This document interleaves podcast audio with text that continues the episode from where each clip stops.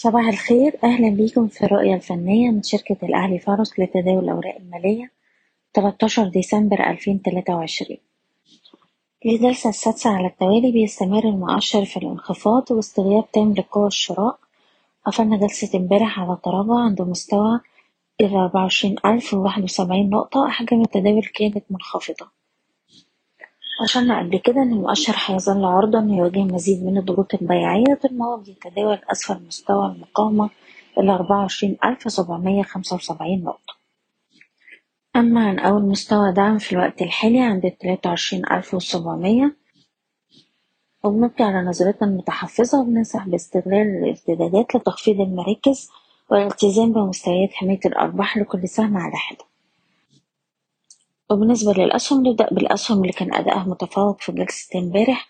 سهم المطورون العرب. امبارح كان فيه ارتفاع قوي قفل على ارتفاع 11% ده أعلى مستويات الجلسة بأحجام تداول عالية. السهم قدر يخترق مستوى مقاومته الجنيه وعشر قروش والمستهدفات التالية هتكون حوالين الجنيه خمسة وتلاتين وباختراقها الجنيه ونص.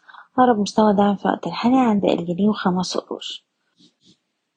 وبالنسبة لسهم القبضة الكويتية بالدولار بنلاحظ إنه على مدار آخر تسع جلسات مش بيسجل لوحات جديدة والسهم دلوقتي عنده دعم هام عند ستة وسبعين سنت وأول مستوى مقاومة عند الواحد وتمانين سنت وباختراقه بيستهدف التلاتة وتمانين سنت.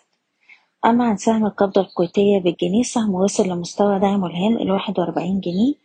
على مدار آخر خمس جلسات مازال محافظ على المستوى ده بنشوف احتمالية ارتداد من مستويات الحالية لاستهداف مستويات الأربعة وأربعين ونص ويلي مستوى الخمسة وأربعين ونص.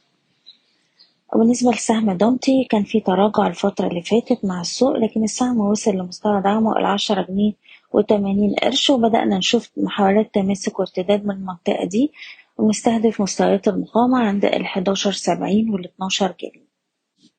وأخيرا سهم سبيد ميديكال امبارح السهم ارتفع بقوة بأحجام تداول عالية. شايفين السهم بيستهدف مستويات الاتنين وخمسين قرش وباختراقها الأربعة وخمسين قرش ودي منطقة مقاومة مهمة. اختراقها الأعلى يفتح له الطريق للخمسة وستين قرش. بشكركم بتمنى لكم التوفيق. إيضاح الشركة غير مسؤولة عن أي قرارات استثمارية تم اتخاذها بناء على هذا التسجيل.